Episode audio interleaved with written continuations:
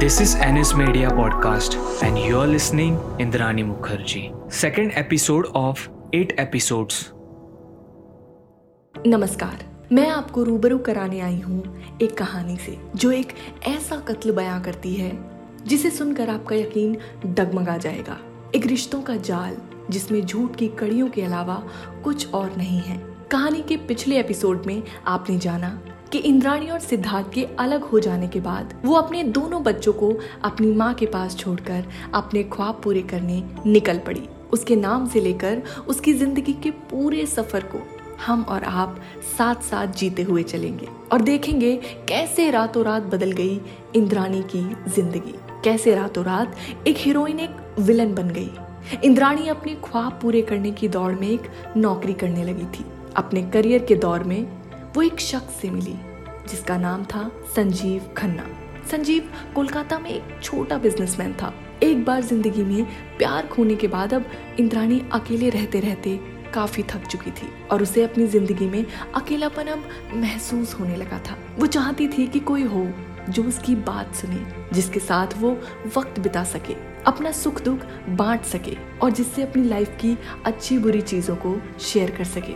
इस दौरान संजीव से मिलने के बाद और उसके साथ वक्त बिताने के बाद वो खुश महसूस करने लगी थी। उसे संजीव की कंपनी अच्छी लगने लगी थी और संजीव को भी उसके साथ अच्छा लगता था। कैजुअल मीटिंग्स धीरे धीरे पर्सनल मीटिंग्स में बदल गई और इंद्राणी और संजीव एक दूसरे के करीब आने लगे। धीरे धीरे दोनों के बीच नजदीकियाँ बढ़ने लगी और साल उन्नीस सौ तिरानवे में दोनों ने एक दूसरे से शादी कर ली। दोनों की एक बेटी भी हुई जिसका नाम विधि खन्ना था।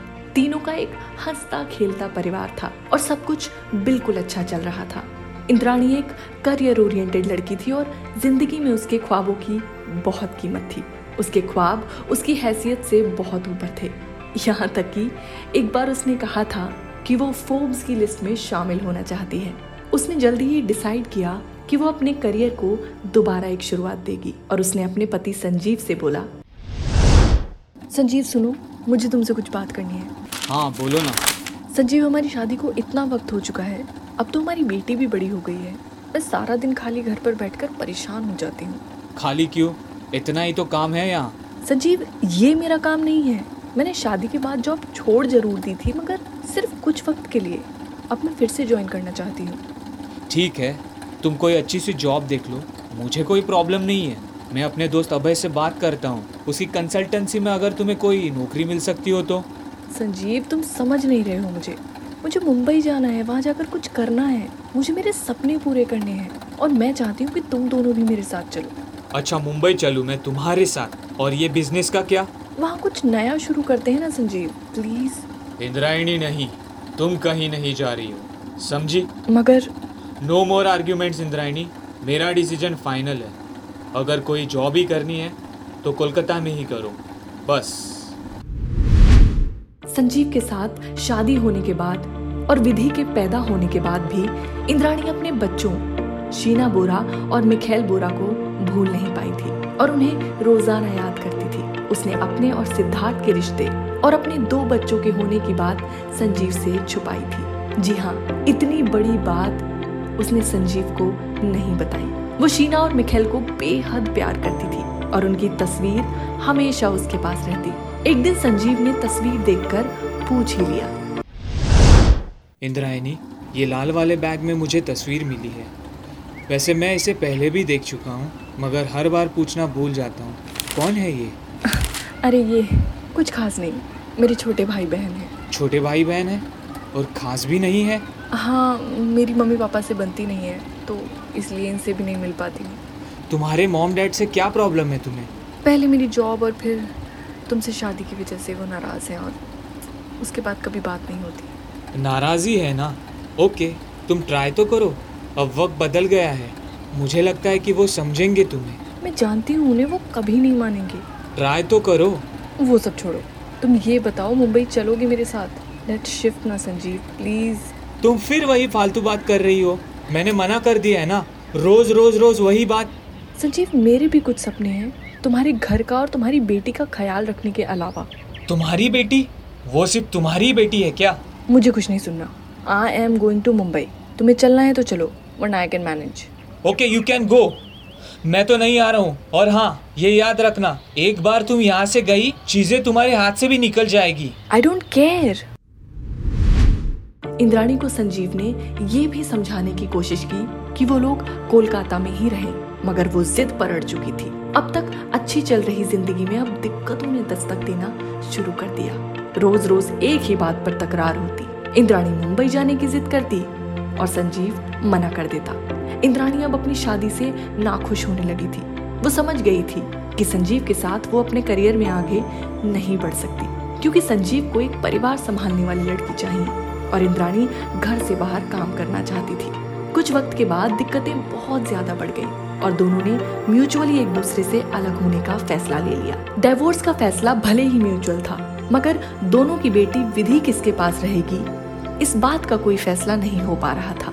संजीव चाहता था कि विधि उसके पास रहे, क्योंकि उसे लगता था कि इंद्राणी उसकी बेटी की सही परवरिश नहीं कर पाएगी। वहीं इंद्राणी चाहती थी कि विधि उसके पास रहे। विधि की कस्टडी को लेकर दोनों के बीच काफ़ी दिनों तक जद्दोजहद चलती रही। आखिर में फैसला हुआ कि विधि की कस्टडी उसके पिता संजीव को मिलेगी। संजीव से डिवोर्स होने के बाद इंद्राणी ने दोबारा अपने करियर पर ध्यान देना शुरू कर दिया।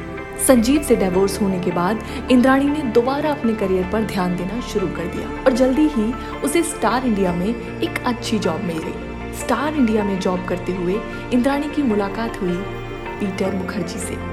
पीटर और इंद्राणी कुछ ही समय में अच्छे दोस्त बन गए और देखते ही देखते पीटर मुखर्जी को इंद्राणी से प्यार हो गया। उसी दौरान इंद्राणी ने एक बार फिर अपनी बेटी की कस्टडी के लिए लड़ाई शुरू की और इस बार उसकी इस लड़ाई में उसका साथ देने वाले थे पीटर मुखर्जी। वो और पीटर कलीग से दोस्त बने और पीटर ने उसकी इस केस में बहुत मदद की। इंद्राणी अपनी बेटी की कस्टडी के लिए लड़ाई लड़ रही थी। और पीटर उसकी मदद कर रहा था। अचानक एक दिन पीटर ने इंद्रानी से कहा इंद्रानी मेरे पास तुम्हारे लिए एक बहुत अच्छी खबर है। अरे अरे ऐसा क्या है? तुम इतने एक्साइटेड क्यों हो? विधि की कस्टडी तुम्हें मिल गई है। तुम्हारी बेटी की कस्टडी तुम्हें मिल चुकी है। अभी अभी कोर्ट का ऑर्डर आया है। क्या सच में? थैंक गॉड आखिरकार। कॉन्ग्रेचुलेशन तुम्हारी मेहनत सफल हुई। थैंक्स टू यू पीटर तुम हेल्प नहीं करते तो ना जाने क्या हो जाता। अरे अरे मैंने क्या किया है? ये तो होना ही था। नहीं पीटर मैं तुम्हारा एहसान कभी नहीं चुका सकती। वेल well, तुम चाहो तो चुका सकती हो। कैसे? मुझसे शादी करके हाँ इंद्रानी मैं तुमसे शादी करना चाहता हूँ और विधि को अपनी बेटी बनाना चाहता हूँ। क्या सचमुच? हाँ क्या तुम मुझसे शादी करोगी? यस ऑफ़ कोर्स इंद्राणी और पीटर ने कुछ वक्त बाद शादी कर ली। इंद्राणी ने जब से पीटर से अपनी दूसरी शादी की, तब से उसकी ज़िंदगी सिक्के के दूसरे पहलू की तरह पलट गई। वो मशहूर होने लगी, क्योंकि पीटर खुद में एक बड़ी हस्ती था।